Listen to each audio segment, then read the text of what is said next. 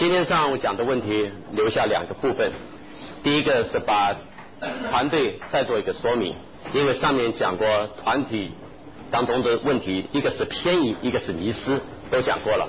现在再讲另外两个事情，还有一个是团体里面很容易发生的共振现象 collaboration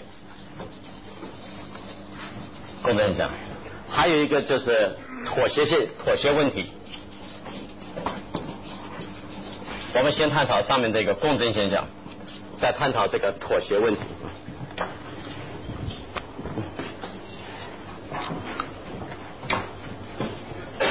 如果我们江苏移动是一个事业，本身对电子这东西一定是个专业，但是如果江苏移动的总经理和副总经理包含董事长通通都是出身电子，这中间的好处是非常的专业，可是难免有一点点缺点，就是会产生 collaboration 所谓的共振现象。物理学上面简单的共振现象是两个相同质量和密度的音差，如果敲击左边这个，右边会发出相同的频率，这个共振现象大家都晓得，初中就读过了，但是用在人的管理当中就会发生这个现象。很多主管用人喜欢用自己喜欢的人，所谓喜欢就是同样的出身，同样的背景，甚至于同样的籍贯跟同样的学校，所以交大喜欢用交大的，复旦就用复旦的，金陵大学就喜欢金陵大学的，一样的道理，这种叫做共振。上海人喜欢上海人，南京人喜欢南京人，四川人喜欢四川人，这个也叫做共振现象。我们中国人特别喜欢强调这一点，孙中山先生讲的对，中国人是一盘散沙，这句话写在他的著作里面。其实我很早就发现这一点，我在夏威夷的时候，有个德国人亲口跟我讲这句话，他说你是中国人吗？我说是，注意千万不要跟中国人买东西。我笑一笑，其实我对美国很熟的，老华侨吃新华侨，新华侨吃刚上岸的，刚上岸的吃那个家里面还没去的。中国人有本事就是先干自己人。日本人在美国一个房子要卖，如果另外一个日本要买，他就马上说不要买不要买，这房子有问题，我们卖给白种人。所以日本人会告诉他不要买。我们中国刚好相反，先告诉你说我有栋房子，但是你买了以后住进去才发现那里面有白蚂蚁。像这种现象就叫做中国人很重视本位主义。所以两广内斗很有名的，在清朝道光年间，广东跟广西两广的人就干起来了。我们余家跟黄家在湖北是世仇，我爸跟我说我们家的佣人碰到黄家的佣人在菜场当中都打架的，有一次有一阵子打得到最后双方出动两百多人，把那个竹竿削尖了，双方插啊，后来震动到武汉，出动武汉警察局，那时候是民国初年，去摆平这个事情，发生在我们家乡，我的祖籍是湖北武汉那边。后来我们家在道光年间以后就搬到上海，所以在这个情况下，我爸告诉我这个家乡的故事，我也不懂为什么余家跟黄家有这种血海深仇啊，这就是莫名其妙的中国人的本位主义，所以就形成了一个共振现象。有一个上海人叫做王安，中国人都很知道的，他在美国创下一个不得了的记录啊！美国的矽谷 Silicon Valley 好像这边翻成硅谷，那个地方呢，王安先生是排名第十名。我们中国人难得出一个在美国能够排行榜第十名的电脑生产者，王安先生是上海圣约翰大学毕业的，一辈子在中国长大，后来在美国完成博士教育，后来在美国发展他的电脑事业。他半辈子在美国长大，前辈子在中国，没想到占我们中国的一个毛病，到了他的晚年居然要把他的董事长的宝座让给他的儿子。王安底下十五个老美全体辞职，认为说王先生，我搞不清楚你们中国人一动就是封建和世袭，你的儿子对王安电脑有什么贡献？我们立下汗马江山，打下这片天下，那么今天这个位置要让给他。 OK 王先生你自己做。结果他们就走了，那十五个老美一离开，王安先生一急就得了癌症，后来他就死了。王安先生死了以后，他那个儿子果然是扶不起的阿斗，那个王安电脑就垮了，最后被别人 merge 被吃掉了。这个故事就说明中国人的习惯。王安先生是美国麻省理工学院的博士，在美国半辈子在那里打下天天下，应该非常的西方化了，身上带着我们中国的传统，流着我们炎黄子孙的血液，到美国去居然要把他的位置让给他的儿子，这个就叫做共振现象。其实你记得我昨天讲的故事吗？日本三菱不用他们三菱家族，就是怕有这种共振现象。因为根据研究，凡是有阴险的爸爸必定有狠毒的儿子，狡诈的妈妈一定生下贪婪的女儿，他们一家是一样的。所以我自己就是这个道理，我的公司不用我们余家的人，我的兄弟姐妹离我远远的，因为我发现自己人是最难管的。所以我们余家任何人都跟我的企业无关，我七个公司里面一个姓余的我们余家的后代都没有，我叫他们离我远一点，免得发生共振现象。你看看那个保险公司最懂这种道理，保险公司的业务员是所有事业里面大概最齐备的，从老到小通通都有，男的女的通通都有，士农工商解放军退役下来他们通通都用的。因为他们发现老的打老的，小的打小的，男的打男的，女的打女的，这个市场叫做通通狼瓜。所以你想想看，派个解放军去跟个老太太拉保险拉得动吗？拉不动的。但是一个退伍军人去拉一个大校拉得动的，因为他们有共同的语言。所以年轻人拉年轻人，菜市场的就拉菜市场的。所以保险公司很早就懂得这个道理，他们用人没有共振现象，他们叫做什么人都用。所以在一个公司最好不要同一种出身，最好不要同一个省级，最好不要来自同一个学校。有一个单位我不知道中国大陆怎么叫，在台湾叫做人事行政局，在日本叫做人力资源局。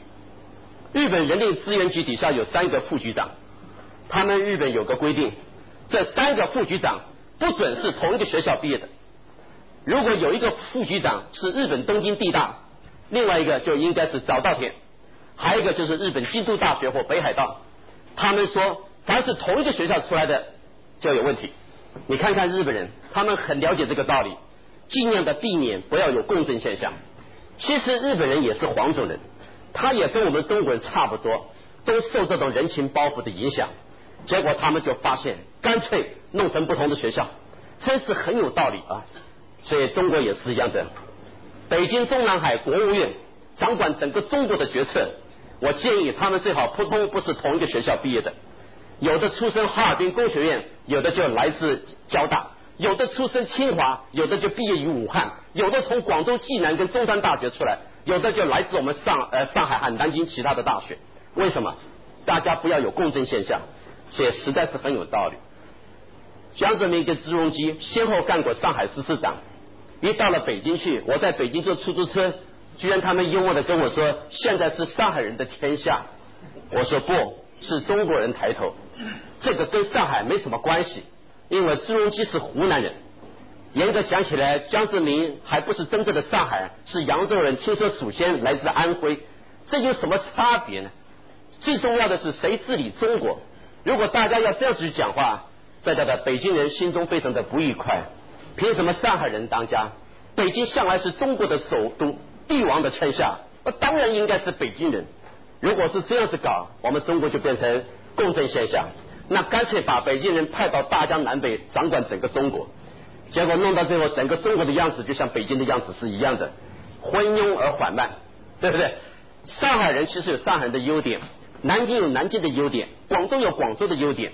你不要看广东人，他们思想敏锐，上海人对市场感觉非常的快速，北京人做事情非常的雍容，东北人做事情非常的直率，江山西人做事情非常的敏捷。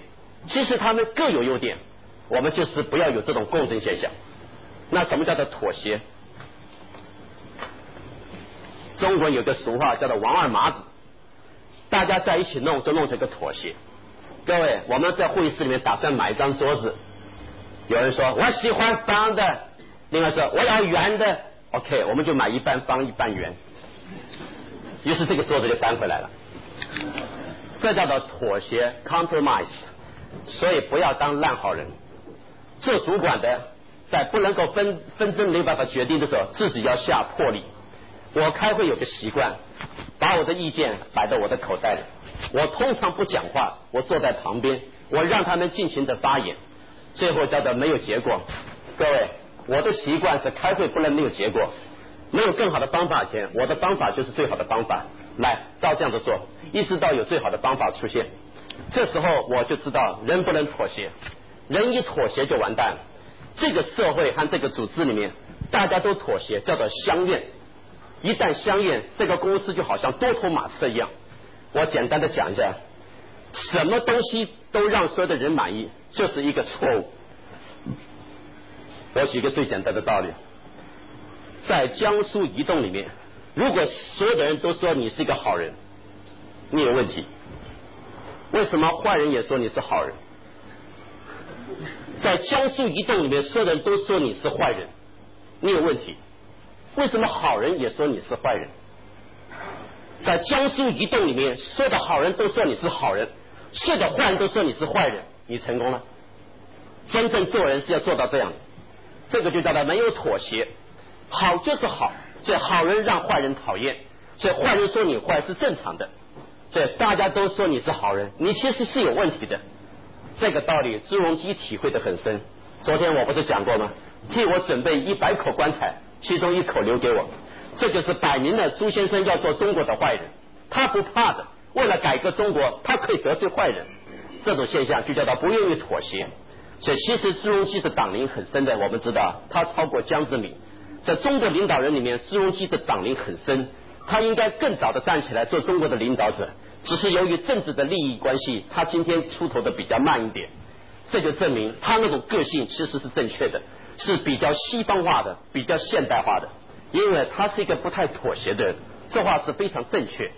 所以他早就体会出来，妥协只有做出一个不像样子的决策。就像我举的这个桌子的例子，还好没有人说我喜欢流线型，完了流线型我桌子就是一半是方的，一半是圆的，另外一边改成流线型。我们能够买这样子的桌子回来吗？是不是？这是我们所理体会的一个问题。现在来看这个投影片，做最后一件事情。我们有各种团队，我大概的解释下，补充两句话。第一个，在里面做团队，你要训练你的干部起来作为领导者，不要光嘴巴讲，要给他一个演练的机会。所以偶尔应该让他扮演一下主管。我们都常常说训练底下的，其实没有真正让他去做。我等一下会举一个例子。第二个，成立专案小组破解难题，这个并不需要太多的说明。第三个，跨越部门的水平沟通，这个刚才也特别提过。第四个，自我督导，像我讲的 Q C C 品管小组，这个我也已经说明。那么就剩下两件事情。第一个，什么叫做部门内组？我的女儿跟所有的小孩子都一样，在上初中的时候就开始唠唠叨叨，嫌她妈妈这个那个这个那个。我也是开始准备要训练她。我跟我太太利用一个礼拜六的晚上，就跟她讲说：“阿乖啊，她的小名叫做阿乖，阿乖啊，明天早上你当妈妈，我跟你妈妈当小孩，我是哥哥，她是妹妹。”爸，这什么意思啊？这就是表示说，因为你一直唠叨你妈妈嘛，想必你做的一定比她还要好。来，明天表演一下，让我们学习学习妈妈是怎么做的。爸，不要开玩笑，问我，我从不开玩笑的。我说了一定做。春风二号演习开始。第二天早上一大早，我太太都是六点就要起床的，我就去叫我的女儿，因为礼拜天嘛，可以训练一下。爸，起床了。爸，不要开玩笑，妈起床了。他只好起来说：“干嘛嘛？我和妹妹还没有吃早饭呢。我要吃咸豆浆加辣椒，妹妹要甜豆浆，她的烧饼里面只要半截油条。妈记住了，快去买呀妈！到哪里去买嘛？哎，前进五百公尺，看那个巷子，前面有个理发厅的，右转再前进七十米。”你会看那个卖豆浆的，快去呀妈！篮子摆在那里，他骑个脚踏车，他说他就开始进进他的浴室，你知道吧？要洗脸。哎妈，妈妈都是不洗脸的，快去呀，回来再洗脸。我太太从来都是先出去买早餐，回来给那几个鬼在吃，她才去洗脸的，你知道吗？所以我不准她洗脸，让她冲出去。结果回来了以后，把那个豆浆、油条、烧饼往桌上一摆。他们的手一伸，我就哎，妈妈都是后吃的，妹妹干光，妈妈不饿的，我们是有计划的，是两个狼吞虎咽把它干光啊。后来妹妹，我们上去看电视，妈洗碗，我就跟我太太上去了。那个家伙就在底下看着洗碗，心中一定非常的痛苦，没吃早餐嘛，脸还没洗，牙还没刷，就开始要洗碗。等到他终于洗完要上来开始休息的时候，妈快一点，我们中午要吃水饺，妹妹要吃打卤面，你快一点嘛，都快中午了。篮子在这里，菜单在上面，喏，这边还有两百五十块钱，距离这边两点三公里的地方有个菜市场，赶快去呀妈。他说爸不要上去，快去呀、啊！一去不回，我太太吓死了，骑个脚踏车冲去找他，原来发现找个韭菜找了个半天没找到，后来终于回家忙了个半天，等到我吃到水饺都已经快两点。我说妈你快一点嘛，如果你每天都这样子表演，我们都要饿死了。吃完以后他这样说的，哎妈还没洗衣服嘞，明天早上我还妹妹要穿制服，快一点啊妈。他流下眼泪说爸不要再表演了。我说你瞎了你的眼睛，跟我讲这种话，你母亲生下你到现在十五年来从来没有任何埋怨，你才当一天妈妈。从今以后他没有任何声音，那天表演妈妈才到下午两点就结束了，他从今就知道妈妈不是人干的，所以他从此就开始沉默。所以从今以后抓一个干部坐到老总的位置上说，总经理快点开会，人家都在等你啊！对，总经理赶快分红啊，大家都要钱的、啊。我看他就快疯了。对，其实总经理不是那么好干的，但问题是你没有让他表演，你没有机会给他实习。所以军队里面常常有实习，医院也有实习医生，是有道理的。你总要让他实习。你看那个航海员，那个舵手在那里实习的时候，船长站到到后面，用望远镜望到前方，那个舵手在那里掌舵，对吧？他说右方进入，咔咔就这么一直打，那个就是实习。所以海军跟海上的航海员，他们都在海上实习的。我们其实公司也应该是这样的。结果我发现军队做这个事情做得很好，反而是一般企业尤其是家庭根本就没有这个机会实习。我那个女儿的故事其实是好几年前的往事，但是想起来真的很有道理。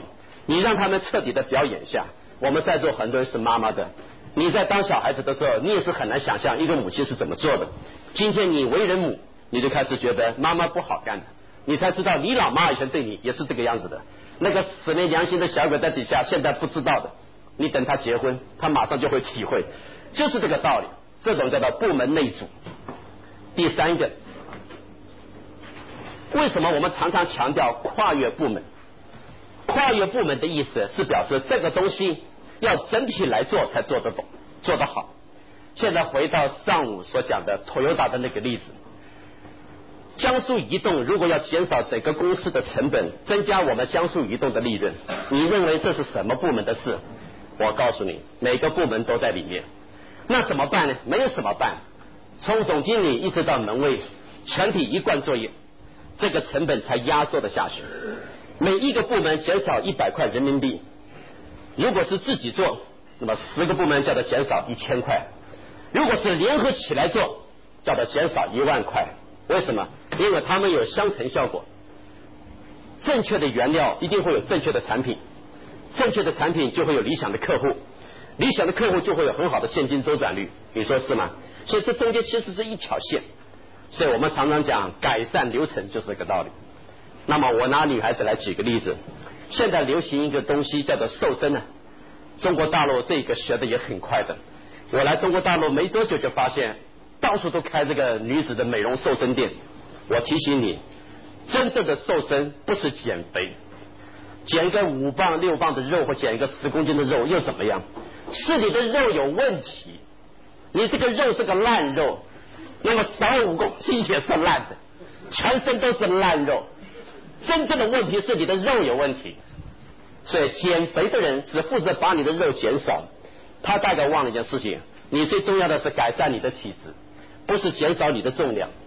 所以你看看瘦身的女人，没几个不得了还非常健美的，黄皮瓜皱的冲出来，吃了一大堆泻药减肥，结果还是一堆烂人，对不对？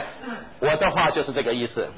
中国大陆有个名词叫做下岗，我告诉你，把全部的人通通下去，剩下老总这公司也是关门，对不对？下岗不是真正解决问题的办法，是那个肉有问题，所以裁员是不得已的，流下眼泪，但最重要是解决不了问题。千万不要把裁员看成解决问题的方法，那是下下策。所以裁员就像是减肥一样，真正的问题是改善你的体质。好了，我们早上所讲的这个 I Q 的问题大概就这个样子，我们现在来进行 E Q 的问题。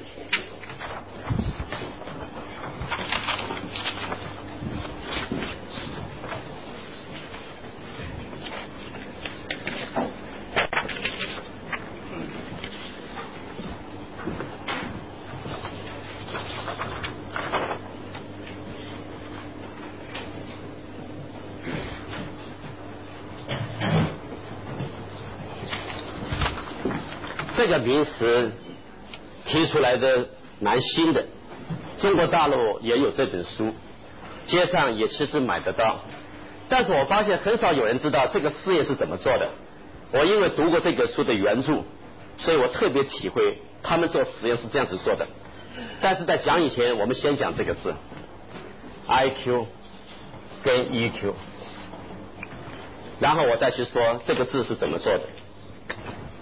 这个 I 叫做 intelligence， 人的智商，换用这个 I 是指你的智慧商数。这个 E Q 的 E 是 emotional， 是一个人控制情绪的手段。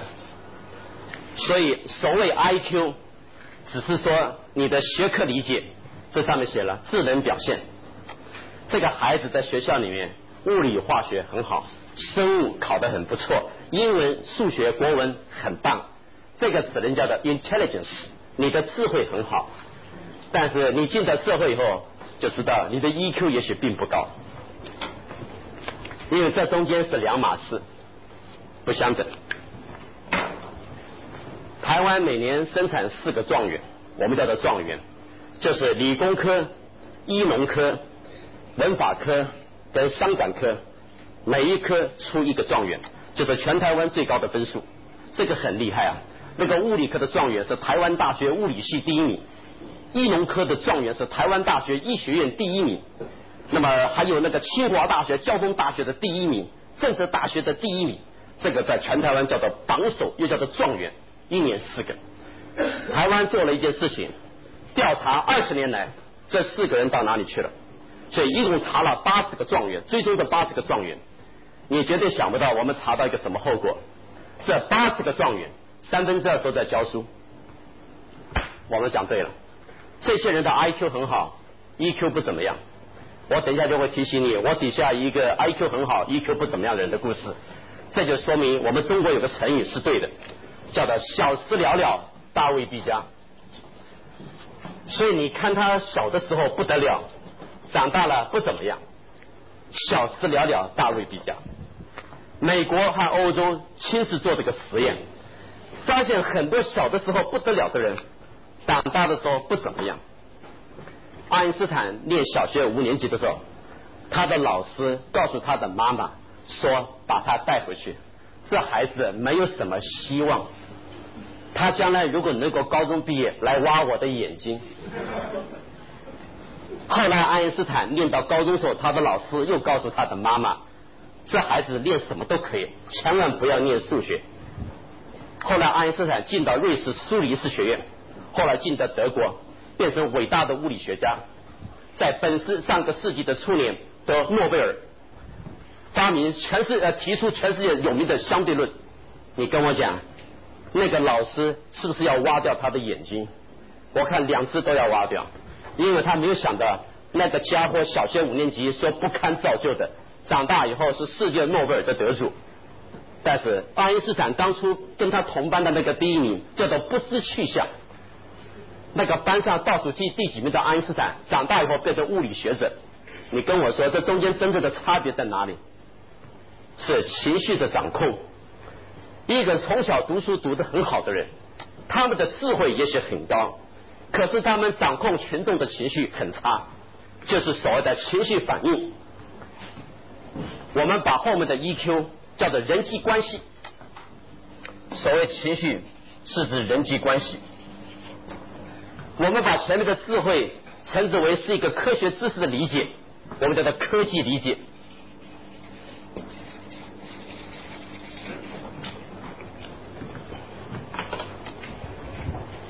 我太太是音乐班的导师，他们班上有个学生有一天在校门口跟人家讲话，把那个小提琴丢掉了，只打一个电话回家，妈，小提琴不见了。他妈妈就又去帮他买一个，那个小提琴人民币五万，只打一通电话说，妈，那个小提琴不见了。我跟我太太讲，这学生将来绝对没有出息，他不可能变成伟大的音乐家，因为他的 E Q 很低的。从这个道理看得出来，他的 E Q 很低的。但是我太太班上有另外一个学生，一个男的，专门拉胡琴的。我就说那孩子将来很厉害，为什么？我发现他做了一个小胡琴，摆在他的书包里，在月台上面等火车的时候，没事，火车没有来以前，他就架起来，嗯嗯嗯嗯嗯嗯，怎么一直拉？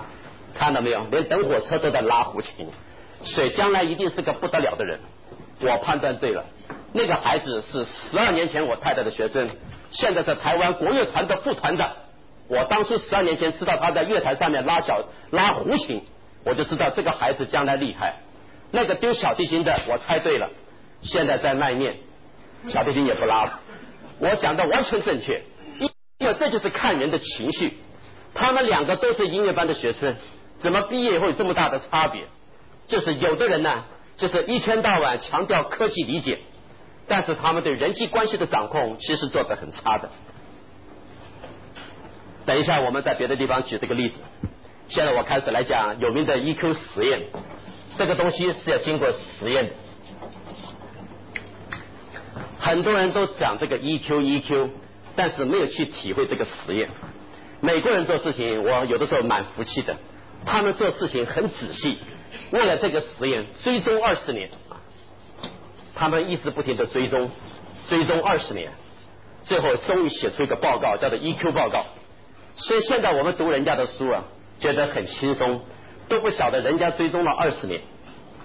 他们把很多小朋友像你们一样的叫到这个屋子里面，当然没有你们这么多人，大概只有二十个小朋友。各位小朋友，这里有一块蛋糕，叔叔跟阿姨等一下要出去，一段时间以后我们要回来分这个蛋糕，谁乖我们就给谁吃。说完以后，叔叔跟阿姨就出去了，把门一关。叔叔跟阿姨一出去以后，这个教室就像你们的闭路电视一样，通通就开了。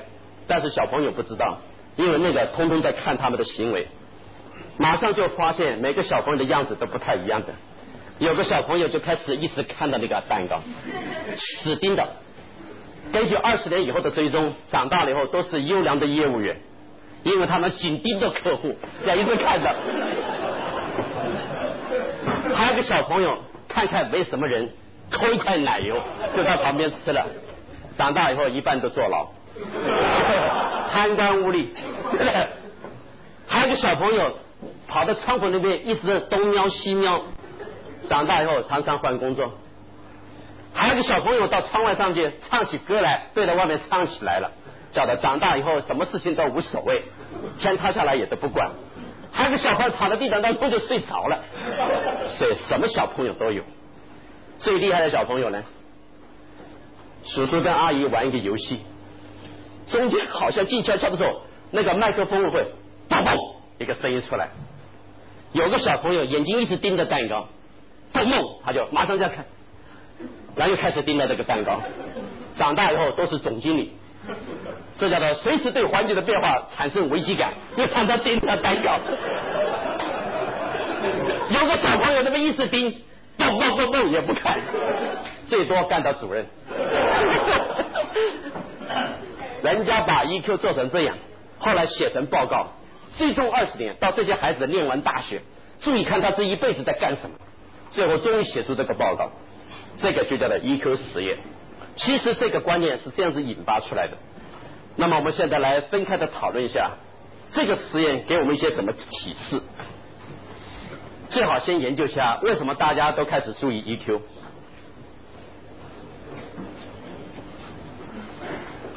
英语背景。第一个，环境发生了变化。我很多年以前进入中国大陆，邓小平先生改革开放从南方开始，你知道，邓先生对广东人有一份感激的好感。当初叶剑英曾经保护过邓小平，在文革的时候，叶剑英对他的贡献很大的。后来四人帮下台的时候，叶剑英也出过很大的力气的，这个大家都知道。所以他爱屋及乌啊，就对叶剑英的儿子叶选平特别的爱护。后来叶选平当到广东省省长以后，调中央国务院，这都是邓小平扶持他的用心。所以广东人因为接近香港，在中国的改革开放里面有领导作用，所以邓小平最后就决定从深圳开始。结果出现个名词叫做万元户，所以深圳很快就有人年薪啊不是月薪达到一万人民币，一下子这个万元户就落伍了，就出现十万户跟百万户。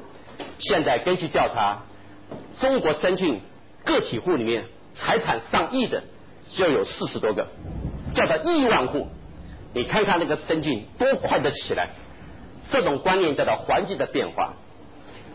依据我的了解，个体户这个名词在当初十年动乱的时候是个不太好听的名词，是国家机关不要的人才叫做个体户。现在情况完全反转，个体户变成自己负担损益，创造财富，他们一家伙全部起来，所以给中国大陆带来很大的诱因。你看看那个华为的老板，他是人民解放军下来的，今天能够搞成这个样子，也是一个典型的例子。这些人纷纷的抬头，所以中国大陆很快的就变成这个样子。上海人并不是因为他们特别聪明，因为上海在李鸿章时代就开市，到现在拥有一百六十年的历史。上海在民国初年其实就非常精明的，只不过在一九四九年走上社会主义以后，上海暂时的封闭起来。等到邓小平改革一开放，上海马上就回到以前的时代，所以他现在那个样子跟民国初年没有什么两样。这表示他们对于环境的变化极为敏感。这种现象给我们中国一个什么体会？这个时代要面对环境，碰到这样子的环境，我们中国社会主义以前没有经历过的，尤其是五十岁以下的人称之为没有经验过。我请问你如何面对这种环境？社会主义要重新修正，要变变成一种混合制度，采取资本主义的精神，社会主义的体制，财富重新分配，我们叫做洗牌。二十一世纪的今天，所有的中国社会开始 reshuffle， 重新洗牌。我认为有人会掉下去，有人会起来，所以我看到各位其实心中非常的羡慕。我这种年纪叫做下午两点，因为一个人到了黄昏就差不多要走了。我爸爸是下午七点，我下午两点，各位有人是中午十二点，有的大概还是早上十点。所以青春灿烂，机会太多，我非常羡慕现在海峡两岸的人碰到这种电子时代，大家都有机会。但是我们的环境很单纯，我从小算是贫穷长大，我们环境安定，就像中国大陆一样，我们一样的贫穷。可是现在不同了，环境整个改变了，所以人和人之间就开始斗 E Q， 书谁都读了，现在高学历没什么不得了，现在比赛看人谁能够统治情绪，谁掌控环境。第二个，传统忠诚度瓦解。日本有个公司叫做三得利啤酒，听说他们三得利啤酒的人离开三得利以后也不会去别的日本公司，他们不喜欢以前那种日本那种 yes man 那种唯唯示弱的样子。所以现在日本的新生代强调自我，他们也开始打破传统，认为一辈子干一家公司并不是值得尊仰的好事，也不是什么不得了的美德，一个不值得兜的兜留的公司就离开它。日本现在也开始这样想了，日本的年轻一代也开始不喜欢加班了，礼拜天也要开始出去郊游了。那面对这个问题，你如何解决？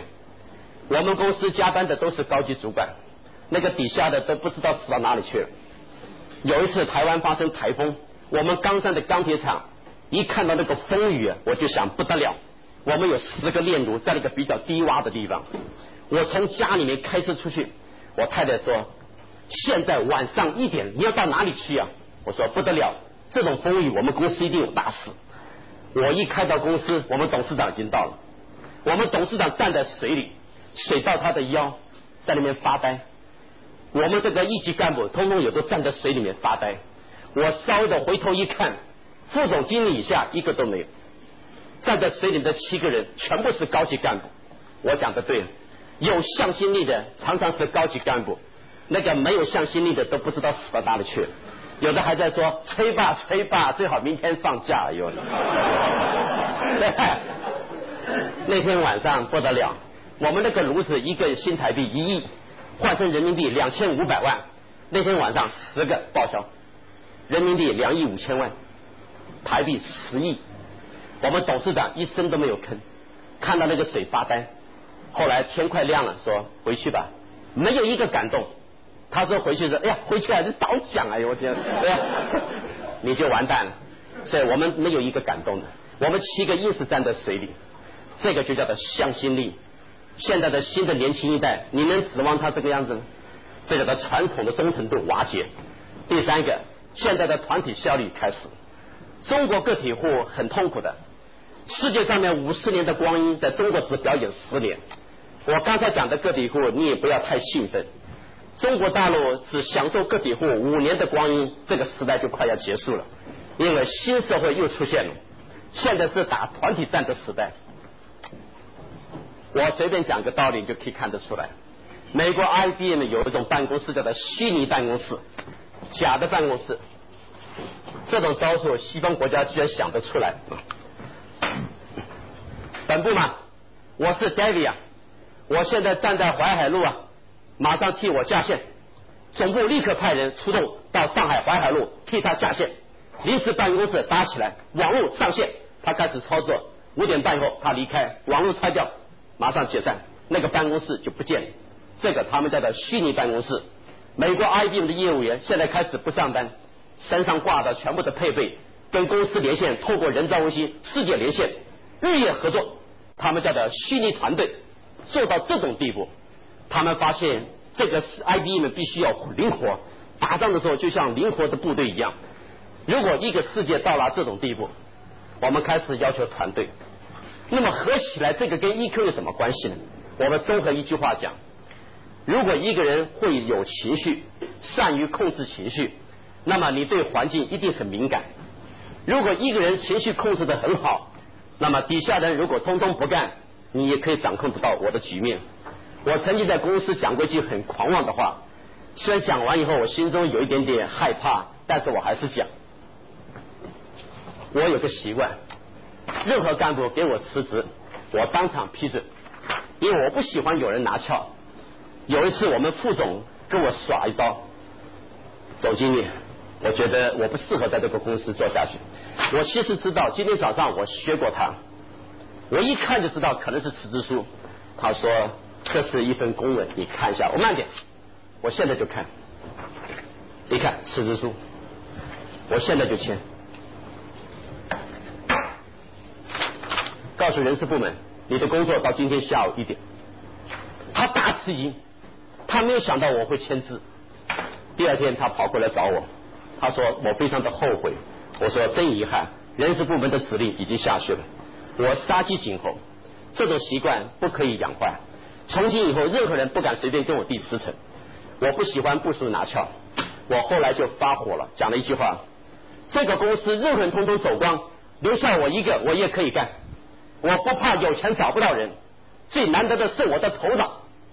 所以不要吓我，在我的面前不能够刁难，不要拿翘。我爱你们，但是你们不要跟真的一样，这样绕到传统中。所以啊 E Q 好的人就是要注意到这一点，忠诚度越低的时候，你的向心力要越强，你要抓住他们。最后我还是承认，公司成长绝对不是我的功劳。我们董事会开会放百分之三十利润给全部的干部享受，把股票发下去，是因为我们认为团队还是第一。我们这些做领袖的、做领导的、做教练的，就摆在旁边，让他们去表演。因为一代一代的起来，我为了强调年轻人，我唱他们的歌；我为了了解年轻人想什么，我读他们的漫画；我为了知道年轻人现在的习惯，我跟他们用一样的语言。我年纪一大把，儿子女儿都已经进研究所了，我还要学年轻人在那耍酷。为什么？新人类，他们叫做新兴人类，我们台湾叫做 new new people， 新新兴人类。我常常骂他们，那扭扭屁股，扭扭屁股，什么扭扭屁股，对不对？但是我只好闷在心里，说 Yeah, you are new new people。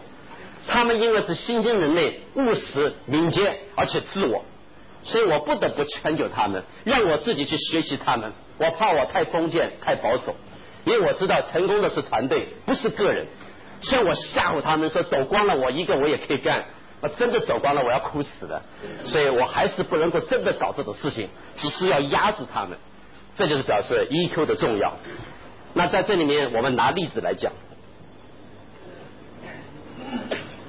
高 I Q 低 E Q 的现象。本来 I Q 跟 E Q 应该差不多，如果你有 I Q 一百分，呃，呃，讲一百二了，如果你有 I Q 一百二十分。你的 E Q 嘛，好歹应该有个一百一十分。结果这个世界出现一个现象，很多人是高 I Q 和低 E Q， 他的 I Q 嘛一百二十分 ，E Q 嘛搞不好只有八十分或六十分，只有他 I Q 的一半啊。现在我们来举个例子说明这个道理。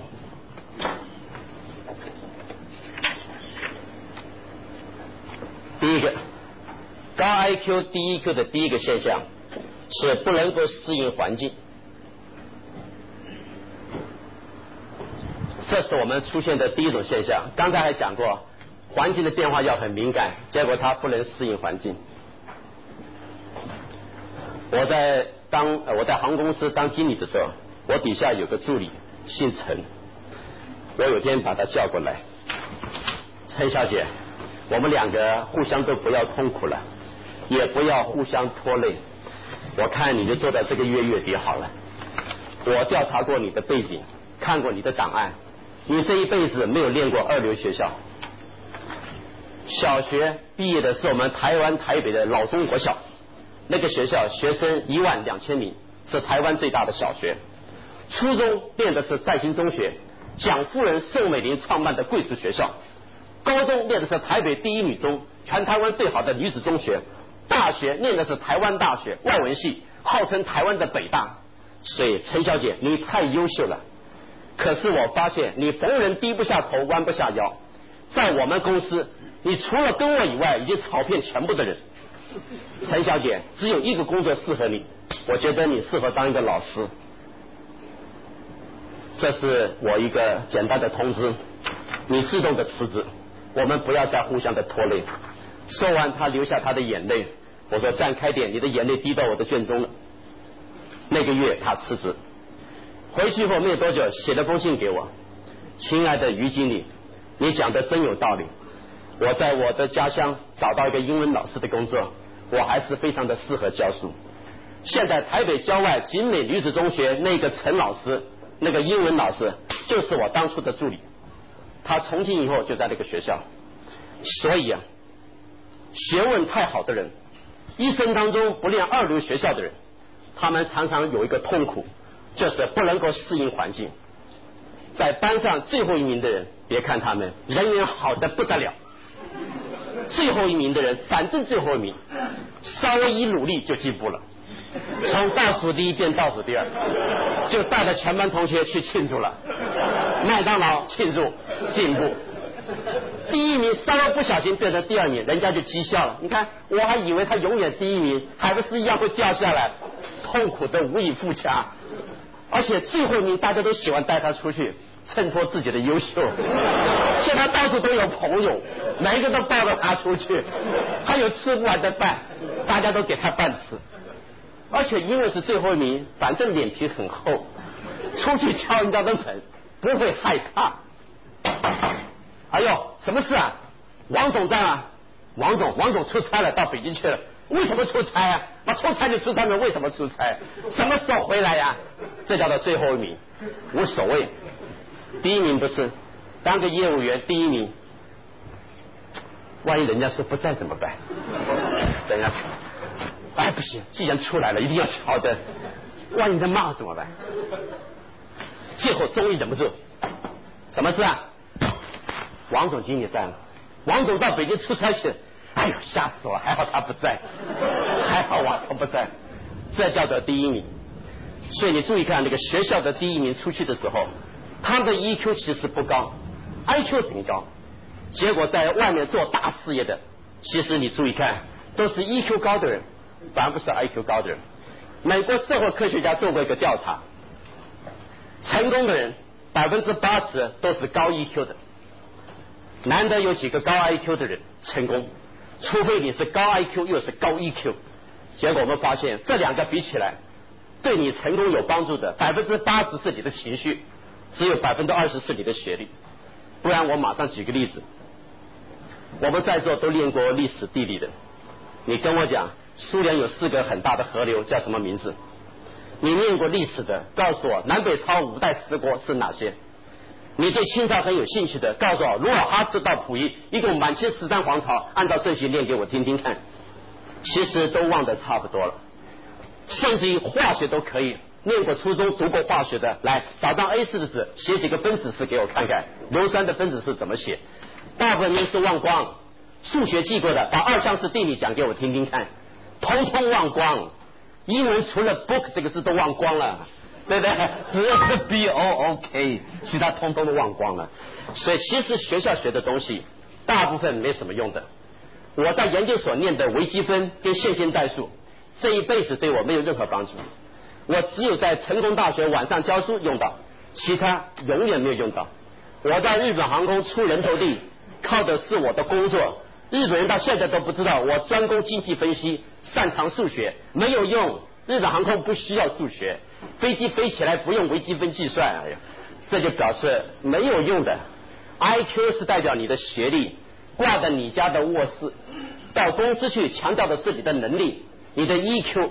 所以 I Q 高、呃、I Q 高只是科技读得很好，其实这个世界需要的是高 E Q 的人，不是高 I Q 的人。那我们来看第二点，不能够委曲求全。 E Q 高的人可以委屈自己。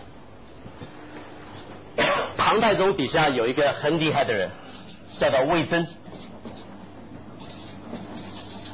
这个简体字这边写成这样子啊。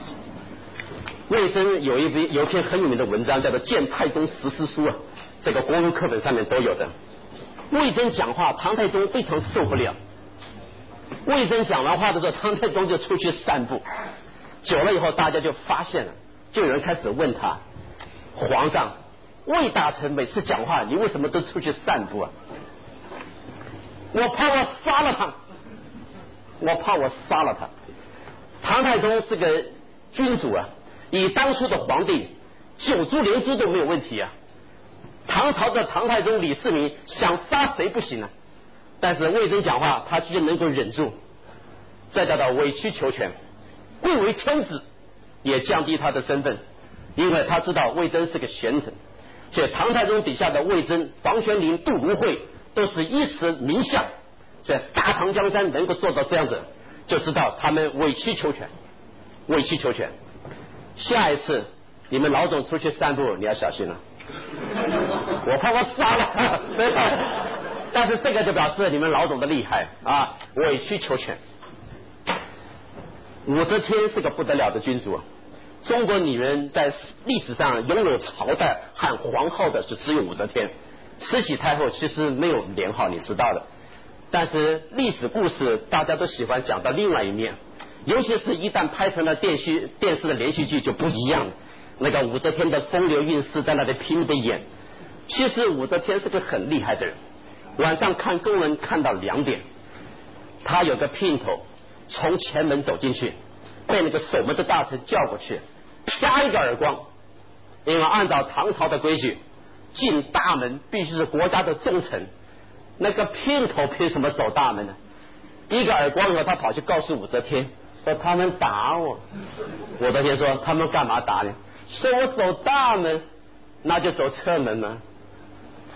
那个家伙一下去以后，武则天旁边的婉儿就马上问他：皇上，他挨打不重要，男人嘛就是玩物嘛，对不对？本来就应该走侧门嘛。你看看不愧是大唐江山中唐的盛世君主。武则天如果没有这种个性，她不可能变成伟大的君主。你不要小看她，用来俊臣对吧，控制整个大唐江山，所以在她那个时代就拥有这种纪律，一直在在位到八十多岁。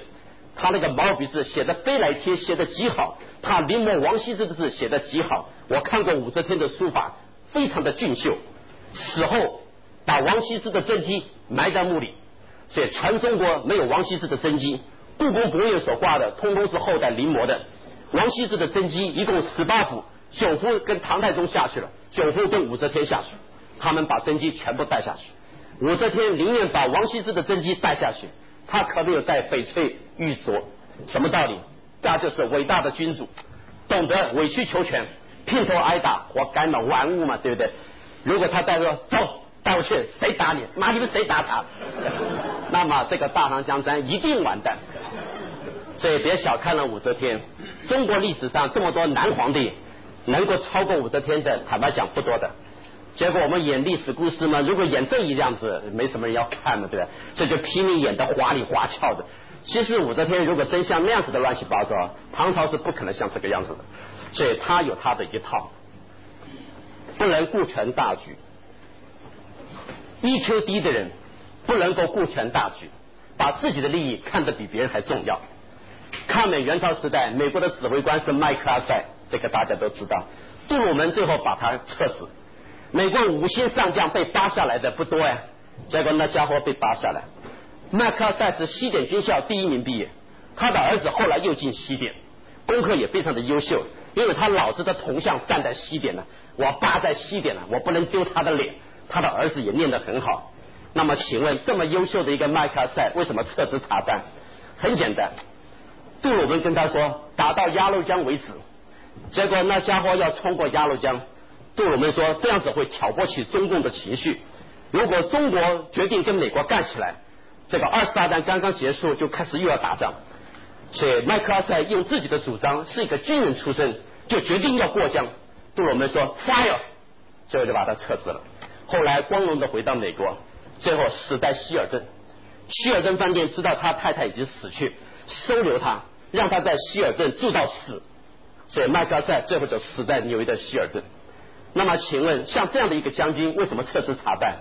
就是这句话，不能顾全大局。